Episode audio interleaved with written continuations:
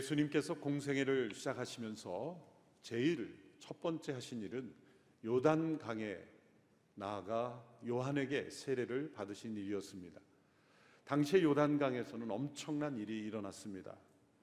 그것은 예루살렘과 온 유대 지방과 또 요단강 전역에서 많은 사람들이 요한에게 나와 죄를 자복하고 세례를 받는 것이었습니다. 구약의 어떤 시대에도 일어나지 않았던 일입니다. 심지어 에스라 시대에 있었던 부흥에도 없었던 일입니다. 전 국가적인 회개가 일어나는 모습이라고 말할 수가 있습니다. 회개하라 하늘나라가 가까이 왔다 외치는 그 요한의 음성에 사람들은 큰 찔림을 받았고 자신이 죄인임을 고백하며 하나님 앞에 나왔던 것입니다.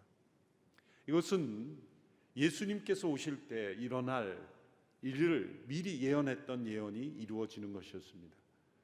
사람들의 마음 속에 이 메시아에 대한 깊은 갈망, 로마 제국의 압제 아래 그 나라를 잃어버린 그 안타까움을 뛰어넘어서 자신의 죄에 대한 깊은 자각과 그리고 구세주의 필요성에 대해서 깨닫게 됐던 것입니다. 그래서 사람들의 생각에는 이 요한이 메시아가 아닌가, 그리스도가 아닌가라고 생각할 정도로 이 요한의 영향력은 매우 컸습니다. 만일 요한이 순간 유혹을 받아서 내가 그리스도라 이렇게 사람들에게 말했다면 모두가 다 그렇게 믿고 따랐을 겁니다. 다행히도 요한은 그러한 유혹을 극복했고 수차례 나는 그리스도가 아니다. 나는 그리스도가 아니다. 그렇게 자신의 분명한 정체성을 밝혔습니다. 또한 장차 오실 예수님, 자신이 예비하는 그 예수님에 대하여 소개를 했습니다. 나는 물론 너희에게 세례를 주지만 그분은 불과 성령으로 세례를 주실 것이다. 그분은 나보다 비교할 수 없는 능력 있으신 분이다. 나는 그분의 신발끈을 풀기에도 합당하지 않은 사람이다. 세례 요한이 이렇게 겸손하게 자신을 낮춘 것 같지만 사실 낮춘 게 아니라 사실입니다. 예수님 그분이 얼마나 위대한 분인지 또 그분이 얼마나 귀한 분이고 또 그분이 얼마나 자신을 낮추는 겸손한 분인지 그분 앞에서 우리는 진정 신발끈을 풀기에도 합당하지 않은 존재인 것이 분명하기 때문입니다. 바로 이때 예수님께서 요한 앞에 나타나셨습니다. 예수님께서 수많은 무리들 가운데 한 사람으로 요단 강에 나오셔서 세례 요한에게 세례를 받고자 하신 것입니다. 예수님을 알아본 요한은 놀랐습니다. 그리고 거절했습니다. 제가 예수님께 세례를 받아야 할 텐데 예수님이 어찌 나에게 세례를 받고자 하십니까? 그때 예수님이 이렇게 대답하셨습니다. 마태복음 3장 15절의 말씀이죠. 우리 같이 읽어볼까요? 시작. 예수께서 대답하셨습니다. 지금 이렇게 하도록 하여라. 우리가 이와 같이 해 모든 의를 이루는 것이 옳다. 그러자 요한은 그대로 따랐습니다. 예수님께서 왜 요한에게 세례를 받으셨습니까? 세례란 자신이 죄인됨을 인정하는 것입니다. 그리고 그 물속에 들어간다는 것은 죽어야 한다는 것을 의미하는 것입니다. 죄에 대한 대가는 죽음이라는 것입니다. 세례란 영어로 베티즘인데 그 베티즘의 이런 헬라어 밥티조에서 나왔습니다. 밥티조는 물에 잠기다 그런 뜻입니다. 이 물에 잠긴다는 것은 죽음을 의미하죠. 그 물 속에 우리가 잠기는 것처럼 우리는 죽어야 이 죄가 해결된다. 그러나 다시 물 속에서 나옴으로써 이제 죄를 해결하고 살아나는 길이 있다는 것을 보여주는 예시 그것이 세례입니다. 그러한 의식이 어디서 유래되었던 그것은 중요한 것이 아닙니다. 지금 요한이 외치고 있던 메시지 회개하라 하늘나라 가까이 왔다. 그 예식으로 물속에 들어갔다 나오는 예식 그것이 자신이 이 죄인됨을 고백하고 하나님 앞에 나오는 중요한 의식이었다는 거죠. 그런데 예수님께서 왜 그 세례를 받으실 필요가 있었습니까? 필요가 없습니다. 예수님은 죄인이 아니시기 때문입니다. 세례란 죄인이 받는 것입니다. 그렇다면 예수님이 죄인입니까? 죄인이 아닙니다. 그런데 왜 세례를 받으십니까? 죄인처럼 취급받으시는 것을 스스로 선택하신 것입니다. 그것은 죄인과 같이 되신 것입니다. 하나님께서 사람이 되셔서 사람과 같이 되실 뿐만 아니라 그 사람으로서 죄인과 같이 되신 그 길을 첫 번째로 걸으신 것입니다. 예수님은 그것을 하나님의 모든 의가 이루어지는 것이라 말씀했습니다. 이 모든 의라는 것은 하나님의 의입니다. 죄인 된 인간에게 값없이 의롭다 함을 주시는 의롭다 하시는 하나님의 의입니다. 우리를 값없이 의롭다 하시기 위해서 먼저 이루어져야 될 것이 있습니다. 그것은 하나님의 공의입니다. 모든 죄는 반드시 심판받아야 된다는 하나님의 공의가 이루어져야 됩니다. 그래야 우리를 값없이 의롭다 하실 수가 있습니다. 하나님의 공의가 이루어지는 첫 번째 스텝은 구원자이신 예수님께서 죄인과 같은 자리에 서시는 겁니다. 죄인과 같이 되셔야 그 죄인을 대신할 수 있기 때문이죠. 이세 53장 12절의 말씀에서 이미 오래전에 메시아의 사역을 예언할 때 이런 말씀을 주셨습니다. 53장 12절 후반부의 말씀 우리 같이 한번 읽겠습니다. 시작. 그가 자기 목숨을 죽음으로 내던지고 죄 지은 사람들 가운데 하나로 여겨졌으며 많은 사람의 죄를 대신 지고 죄 지은 사람들이 용서를 받도록 중재를 했기 때문이다. 죄 지은 사람들 가운데 하나로 여겨졌다. 죄인 가운데 하나로 여겨졌다는 거죠. 여겨졌다는 뜻은 의인이 죄인으로 여김을 받았다는 겁니다. 그래야 많은 사람의 죄를 대신 지고 그들에게 용서를 중재할 수 있는 중재자가 될 수 있다는 겁니다. 바로 그 말씀을 이루시기 위하여 요한에게 세례를 받으신 겁니다. 이 예수님의 낮아짐, 이 겸손, 주인과 같이 되시는 것, 이 되지는 사랑, 성육신적인 이 사랑이죠. 그래서 복음은 언제나 그들과 같이 되어지는 사랑을 통해 전해졌습니다. 이것은 죄인을 우리가 변화시키기 위해서 죄를 져야 된다는 말이 아닙니다. 죄인을 변화시키기 위해서 같이 죄를 져야 된다는 뜻이 아니라 그 죄인된 상태에 있는 사람들이 느끼는 그 아픔을 공감하고 그들과 같은 입장에서 이해할 수 있는 능력을 의미하는 거죠. 그래서 복음을 전할 때 많은 선교사들이 그들과 같이 되는 모습들이 많았습니다. 우리 선교사님들이 복음을 전할 때 과거에 정말 너무나 옷도 없고 아무것도 없는 것, 그런 상태로 살았지 않습니까? OMF의 창시자인 그 선교사님은 중국에 가서 복음을 전할 때 처음으로 그 중국의 현지인들 복장을 입었죠. 뭐 복장을 입는 것 정도 허드슨 테일러 선교사님이 그랬죠. 그것 정도가 중요한 게 아니라 수많은 선교사님들이 심지어는 노예 제도가 일상화된 사회에서 노예 신분의 사람들에게 복음을 전하기 위해 스스로 노예 신분이 된 사람들이 많습니다. 모라비안 그런 선교사님들 가운데 아프리카의 한 바르바리라는 곳에 가서 복음을 전던 16세기 한 선교사는 평생을 노예 신분이 되어서 그 노예들에게 복음을 전했다는 거예요. 어느 선교사님은 나완자촌에서 복음을 전할 때 그들이 여러 받은 사람들에게 받은 상처와 아픔 때문에 외부의 사람들을 거부하자 스스로 자신을 감염시켜서 나환자가 되어서 그들에게 복음을 전했다는 기록도 있습니다. 이것은 하나님께서 사람이 되시는 성육신이 이제 사람이 되실 뿐만 아니라 죄인과 같이 되심으로 죄인을 대신하여 십자가에서 하나님의 의를 이루시는 그런 일에 중요한 스텝이 되는 것입니다. 그래서 예수님은 요한에게 세례를 받고 이것이 모든 의를 이루는 것이다 이렇게 말씀하시는 거죠. 예수님께서 세례를 받으심으로 우리에게는 매우 중요한 의미가 전달되는 겁니다. 그래서 우리 또한 이 물세례를 통하여 자신의 죄인됨을 고백하고 구세주이신 예수 그리스도 앞에 나오는 중요한 예식을 예수님께서 제정해 주신 것입니다. 교회의 머리이신 예수님께서 세례를 받으셨기에 우리 모두도 함께 세례에 임해야 하는 것입니다. 아직 세례를 받지 않으시는 분이 있습니까? 이것은 해도 되고 안 해도 되는 것이 아닙니다. 그것은 하나의 뭐 의식에 불과한데 그렇게 생각해서도 안 됩니다. 여러 증인들 앞에서 자신의 죄인됨을 고백하고 그 물 세례를 통하여 예수 그리스도의 죽음에 내가 함께 참여하고 그 예수님의 부활에 함께 참여한다는 것을 믿음으로 고백하는 것은 매우 중요한 것이고 반드시 받아야 하는 것입니다. 예수님께서 이 요단강에서 물로 세례를 받고 올라오셨을 때 매우 중요한 일이 또 하나 일어났습니다. 그것은 삼위일체 하나님의 증거가 나타난 것입니다. 성부, 성자, 성령 하나님의 임재가 나타났습니다.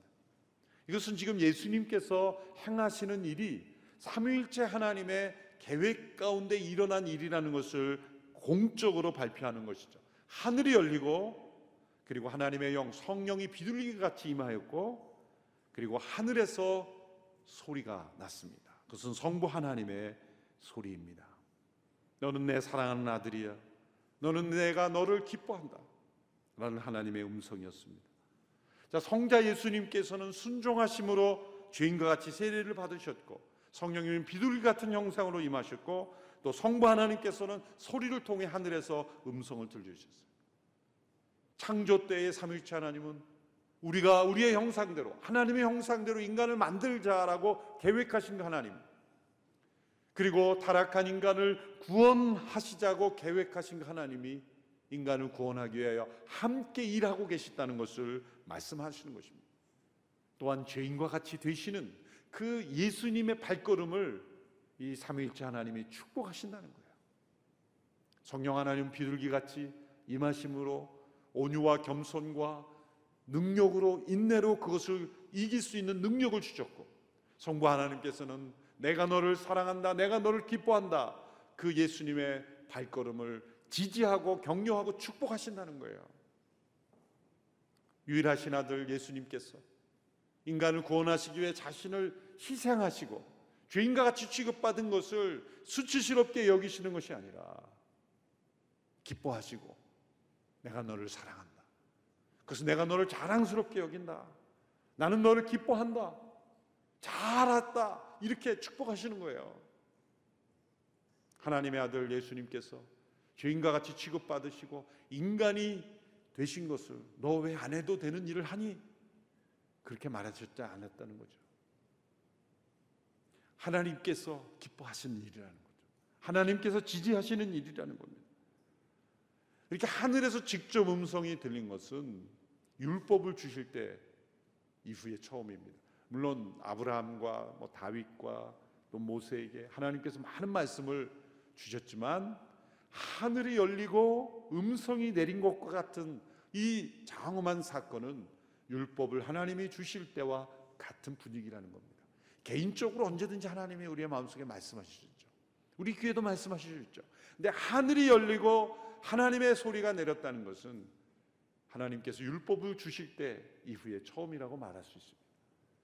율법을 주실 때처럼 이제 복음을 우리에게 들려주시는 겁니다. 그 복음은 무엇입니까? 이 말씀입니다. 이 음성입니다. 이는 내가 사랑하는 아들이다. 내가 내를, 내가 그를 매우 기뻐한다. 이 하나님의 음성은 하늘이 열리고 들려진 복음입니다. 복음은 무엇입니까? 예수님께서 누구이신지가 복음입니다. 예수님께서 하나님의 사랑하시는 유일하던 아들이시며 하나님이 기뻐하시는 그 아들이 성육신 하셨고 죄인과 같이 되셨고 죄인을 대신하여 죽으셨고 부활하심으로 우리를 값없이 의롭다 하신 그것이 복음입니다. 그 복음의 첫 단계를 예수님께서 보여주신 것입니다. 하늘에서 이 소리는 예수님께서 그 우리에게 복음이 되게 하시려고 걸으시는 첫 번째 이 발걸음을 하나님께서 축복하시는 음성입니다. 그래서 복음입니다. 예수님은 그저 우리와 같은 동일한 사람이 아니셨습니다. 마땅히 죄로 죽어야 될 인간이 아니셨다는 거죠. 죄가 없으신 분입니다. 그분은 성령으로 잉태된 분이요, 성육신하신 분이요, 하나님의 유일하신 아들이요. 하나님이 사랑하시고 매우 기뻐하시는 아들, 하나님과 온전한 연합된 아들이신 분입니다. 그분이 죽으심이 바로 우리의 죄를 용서하는 겁니다. 왜 예수님의 죽음이 우리를 모든 이들을 용서하실 수 있는 죽음이 됩니까? 그의 죽음이 비장했기 때문이 아니에요. 억울했기 때문이 아닙니다. 그의 죽음이 비참했기 때문이 아닙니다. 그분이 하나님의 유일하신 아들이셨기 때문에 하나님이 기뻐하시고 사랑하시는 그 아들이 자신을 희생하신 사랑으로 아버지 하나님께 우리의 죄를 용서받으실 수 있도록 중재하시는 죽음이었기 때문에 우리는 그분의 죽으심을 의지하여 용서받을 수 있고 그분의 죽으심을 의지하여 우리는 죄 사함 받고 부활의 생명을 얻을 수 있게 되었다는 겁니다. 이사야 42장 1절에도 이미 이렇게 예언되어 있습니다. 내가 붙잡아 세운 내 종을 보라. 내가 뽑았고 내가 기뻐하는 내 종을 보라. 내가 내 영을 그에게 불어넣었으니 그가 민족들에게 공의를 가져다 줄 것이다. 그 아들이 종이 되신 것을 하나님이 기뻐 한다는 거예요. 여러분의 자녀가 종처럼 취급받으면 여러분 좋겠습니까? 잘했다 그러겠습니까? 사랑하는 자녀가 어디 직장에 가서 종처럼 이렇게 취급받으면 가지 마라 그러지 않겠어요? 돈 안 벌어도 좋으니 가지 마라 그러고 싶지 않겠습니까? 하나님의 유일하신 아들이 종으로 대신 죽임당한 것을 하나님은 기뻐하신다. 우리 하나님의 놀랍고 위대하심이 나타나는 말씀인 것입니다. 종으로 자신을 희생하겠다는 아들의 이 발걸음을 기뻐하고 사랑하신다는 이 아버지의 음성이 들려오고 성령님은 비둘기 같이 그 예수님께 임했다는 겁니다.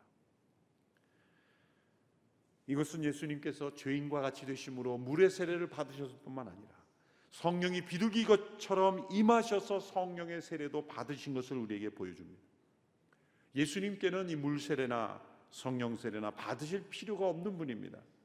이 모든 모습은 바로 우리를 위한 것입니다. 십자가를 지시기에 합당한 제물이 되시기 위하여 죄인과 같이 되셨고 그리고 우리에게 성령의 세례가 필요하고 성령의 능력이 얼마나 필요한지를 깨닫게 하시기 위해서 예수님도 성령의 세례와 능력을 힘입으셨던 겁니다. 그러나 이 성령과 불로 세례를 주시는 분이 되기 전에 먼저 예수님은 이 죽음의 세례를 받으셔야만 했던 겁니다. 누가복음 12장 49절 50절에 예수님께서 제자들에게 이렇게 말씀하셨습니다. 우리 같이 읽어볼까 시작. 내가 세상에 불을 지르러 왔는데 이미 그 불이 붙었으면 내가 무엇을 더 바라겠느냐. 그러나 나는 받아야 할 세례가 있다. 이 일이 이루어질 때까지 내가 얼마나 괴로움을 당할는지 모릅니다. 내가 받아야 할 세례가 있다. 예수님 물 세례를 받았는데 무슨 또 세례를 받으셨는데입니까? 이것은 십자가를 의미하는 거죠. 예수님 받으신 물 세례는 장차 받으실 십자가의 중요한 표식이었던 거예요. 이제 예수님의 이 죽음의 세례, 십자가의 세례를 받으셨기에 우리가 받는 물 세례는 역으로 예수님이 십자가에서 이루신 그 은혜를 우리가 덧입는 세례가 된 거예요. 예수님의 물 세례는 장차 받으실 세례를 미리 보여주는 것이었다면 우리가 받는 물 세례는 예수님이 받으신 이 죽음의 세례를 우리에게 혜택을 주어지는 세례가 되었던 겁니다. 우리 스스로는 죽을 수 없습니다. 우리 스스로는 죄의 문제를 해결할 수 없습니다. 예수님의 이 죽음의 세례와 함께 우리가 예수님과 연합될 때만 우리 안에 이 놀라운 은총이 부어지는 것이기 때문입니다. 예수님의 십자가와 부활을 통해 우리가 예수 그리스도를 믿는 모든 자에게 예수님의 죽음과 함께 죽고 예수님의 죽음 이 부활과 함께 살아나는 은총을 우리에게 허락하신 것입니다. 그리고 나서 예수님이 이 성령이 비둘기 같이 임하신 것처럼 물세례를 통해 예수님과 함께 죽고 예수님과 함께 사는 모든 성도들에게는 성령이 비둘기 같이 임하심으로 성령의 세례가 임한다는 것을 우리에게 보여주신 겁니다. 이것은 우리에게도 중요한 패러다임, 모델이 되어 주신 겁니다. 우리 모두도 다 이 물 세례를 경험, 성령이 비둘기 같이 임하시는 성령의 세례를 체험해야 한다는 것을 말씀하는 겁니다. 성경은 우리에게 예수님께서 이 땅을 사셨던 그 능력의 근원을 바로 그분의 인성에 임한 성령의 기름 부심이라고 말씀합니다. 자, 예수님께서 세례 요한에게 세례를 받으셨다. 그것은 죄인과 같이 되신 예수님의 인성을 의미하는 겁니다. 그 위에 성령의 비둘기 같은 임재하심이 임했다는 거예요. 예수님이 하나님의 아들 신성을 가지셨기에 모든 능력을 행하신 것이 아니라는 겁니다. 예수님은 이 땅에서 인성 우리와 같은 사람으로서 이 비둘기 같은 성령의 능력을 기름 부으심을 힘입어서 사역을 하셨다는 겁니다. 이사 11장 1, 2절에 이미 이러한 예언이 주어져 있습니다. 이새의 줄기에서 한 싹이 나오고 그의 뿌리에서 가지가 돋아나 열매를 맺을 것이다. 그리고 여호와의 영이 그에게 머물 것이다. 곧 지혜와 통찰의 영, 모략과 용기의 영, 지식과 여호와를 경외하는 영이 그에게 머물 것이다. 메시아가 신성으로 사역한다면 이런 말씀이 필요 없겠죠. 그분은 성령으로 잉태되신 분이요 삼위일체 하나님과 하나 된 분입니다. 그러나 그 모든 능력을 내려놓으시고 신성으로서 메시아로 세상에 오셔서 우리를 구원하신 게 아니라 우리와 같은 사람이 되셨고 또 죄인으로 취급받으셨고 십자가에 죽으셨지만 그분은 성령의 능력을 힘입었다는 거예요. 사도행전 10장 38절의 말씀을 보십시오. 우리 같이 읽어보겠습니다. 시작. 하나님께서 나사렛 예수에게 성령과 능력으로 기름 부으신 것과 하나님께서 예수와 함께 하심으로 예수께서 선을 행하시고 마귀의 능력 아래 짓눌려 있던 사람들을 모두 고쳐 주시며 두루 다니셨습니다. 성령과 능력으로 기름 부으신 것과 근데 나사렛 예수에게라고 했습니다. 이것은 인성을 강조한 표현이죠. 나사렛 예수에게 그분은 하나님의 유일한 아들이셨지만 나사렛 예수님이셨습니다. 목수의 아들이셨습니다. 배우셔야 했고 걸으셔야 했고 먹으셔야 했습니다. 잠을 자야만 했습니다. 그런데 성령의 기름 부심이 그에게 임함으로 가르치시고 고치시고 전파하셨던 겁니다. 이것은 우리에게 중요한 패러다임을 보여줍니다. 죄인 땐 우리도 다 회개의 세리, 예수님의 십자가의 그 은혜를 덜리는 세례를 받아야 합니다. 그 물 세례를 받아야 합니다. 또한 성령이 비둘기 같이 임해야 합니다. 그래야 우리에게 참된 능력이 주어진다는 겁니다. 초대교회 성도들은 이 성령의 기름 부심을 통해 담대하게 승리하며 살았습니다. 노예의 신분을 뛰어넘은 자유를 경험했습니다. 신분은 노예였지만 세상이 줄 수 없는 자유를 경험했습니다. 결국 세상도 바꿀 수 있었습니다. 그들은 말할 수 없는 하늘의 능력을 경험했습니다. 오늘 이 시대에도 우리는 이 성령의 기름 부심의 능력을 체험해야 합니다. 휘튼 대학에서 신약학을 가리키는 제럴드 호튼 박사가 이렇게 호소했습니다. 초대교회 성도들에게 적용되었던 성령의 기름 부심이 오늘날의 성도들에게는 전혀 적용되지 않는다고 믿는 것은 사실 옳지 않다. 이 시대 위기는 초대교회 시대의 위기만큼이나 큰 위기이고 세상의 고통은 그 시대보다 감소되지 않았고 교회에 대한 대적과 위협은 그 시대와 마찬가지로 동일하다. 이러한 도전에 대처하기 위해서는 우리에게 사도행전의 성도들이 경험한 성령의 능력이 필요하다. 예수님과 사도들이 경험한 성령의 기름 부심이 필요한 것이다. 나는 세례 받고 예수 믿는 사람이야. 라고 거기에 안주해서는 안 된다는 거예요. 물론 성령이 기름 부심 우리 스스로 만들어내는 것이 아닙니다. 어떻게 그러면 예수님의 임하셨던 성령의 기름 부심 또 소대교회 성도들이 경험했던 성령의 기름 부심을 경험할 수 있는가? 성경에 나와 있어요. 사도행전 2장 38절에 베드로가 설교할 때 이렇게 말했습니다. 우리 같이 읽어볼까요? 시작. 이때 베드로가 대답했습니다. 회개하십시오. 그리고 여러분의 죄를 용서받기 위해 예수 그리스도의 이름으로 여러분이 각각 세례를 받으십시오. 그러면 여러분이 성령의 선물을 받게 될 것입니다. 참된 회개입니다. 성령의 선물을 받게 될 것입니다. 참된 회개의 세례와 이어서 주어지는 선물입니다. 참된 세례를 경험했습니까? 그러면 성령의 선물이 약속된 겁니다. 예수님께서도 말씀하셨습니다. 약속하신 그 선물, 이신 성령님을 구하라. 그러면 주실 것이요. 사모하면 주실 것이라고 말씀했습니다. 참된 회개의 심령에 참된 세례를 받은 모든 성도들에게는 이 성령의 기름 부으심을 약속하신 겁니다. 약속된 것과 저절로 주어지는 것과는 차이가 있어요. 예수님께서 물세례를 받으시고 성령의 비둘기 같은 성령의 임재하심을 통해 능력으로 사셨던 것처럼 우리도 이 물세례와 성령의 세례를 경험함으로 능력으로 살아갈 수 있다는 겁니다. 여기에 가장 큰 장애물은 무엇입니까? 결국 자기 자신입니다. 그 성령의 능력이 필요하지 않다라고 여기는 자, 그것이 성령의 기름 부으심을 받는 가장 큰 장애물입니다.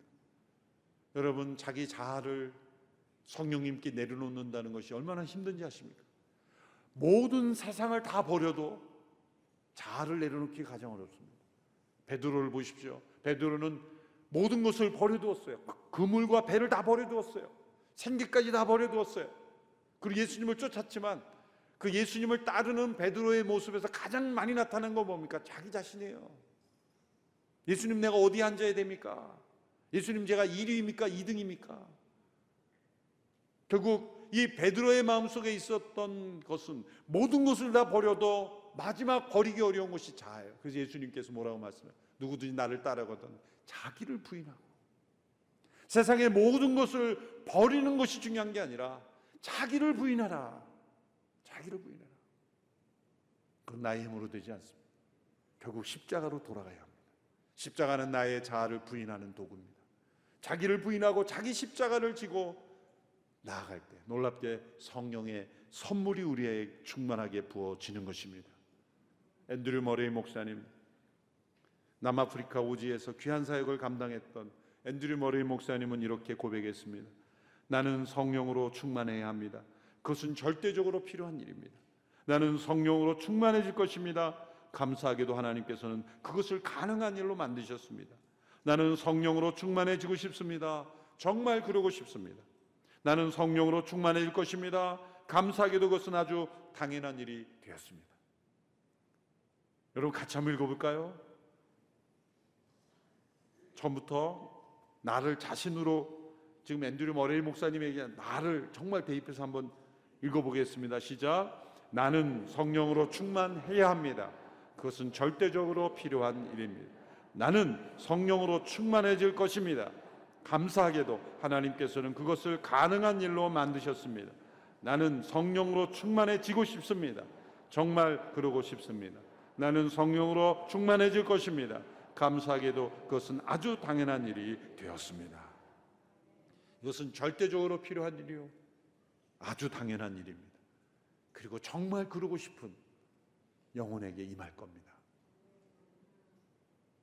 사람들이 왜 기도를 많이 하지 않습니까? 성령으로 충만해질까봐. 그러면 내 나를 잃어버릴까봐. 사람들이 왜 말씀을 읽지 않고 부흥의 자리로 나가지 않습니까? 자기를 잃어버리는 것이 두려운 거예요. 그런데 세상에 가장 자신을 괴롭히는 것이 자기 자신이라는 걸 깨닫지 못한 사람들이에요. 여러분 무엇 때문에 힘들고 어렵습니까? 환경이 아닙니다. 그 누군가가 아닙니다. 나를 가장 괴롭힌 범인은 자기 자신이에요. 외로움은 뭡니까? 자기하고 있기 힘들어하는 거예요. 사람들이 왜 외롭고 고독하고 힘들어합니까?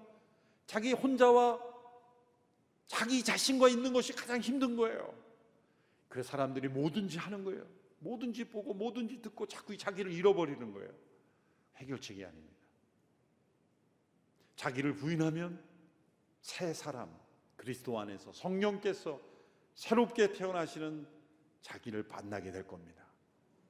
죄 가운데 빠져 있는 나는 진짜 내가 아닙니다.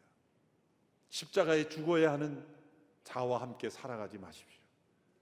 십자가에서 자기를 부인하고 그리스도 안에서 새롭게 변화된 자아를 만나십시오. 그 자아는 여러분을 살려주고 여러분에게 참된 인생을 깨닫게 해줄 겁니다. 그것이 성령의 능력을 힘입는 겁니다. 성령 안에 있으면 진짜 자기를 발견하게 됩니다.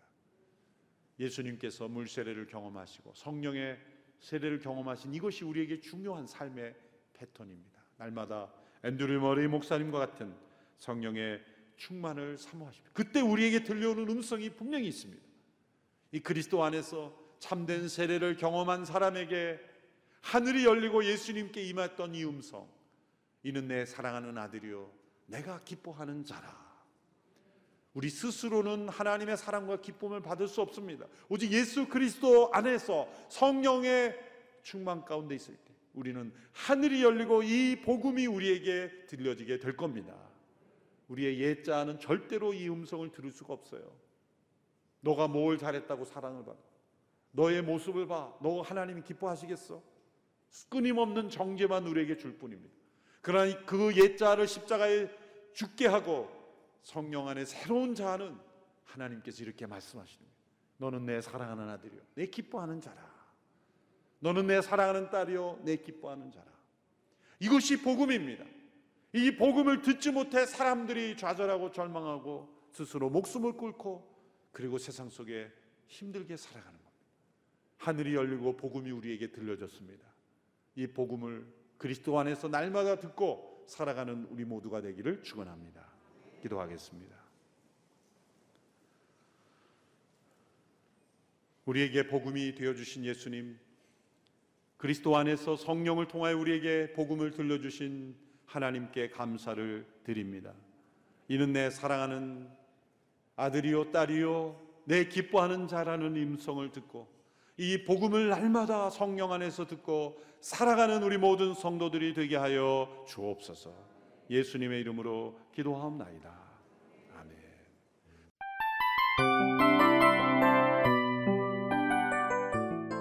이 프로그램은 청취자 여러분의 소중한 후원으로 제작됩니다.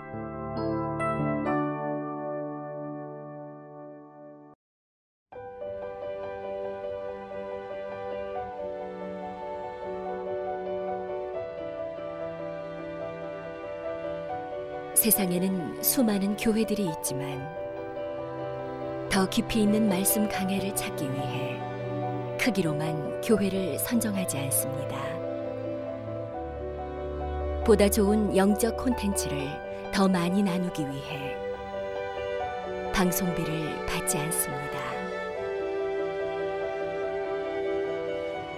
1년 365일 복음만 전하고 싶어서 우리는 광고를 하지 않습니다. 온누리의 복음을 땅끝까지 CGN TV와 함께 땅끝 성교사가 되주세요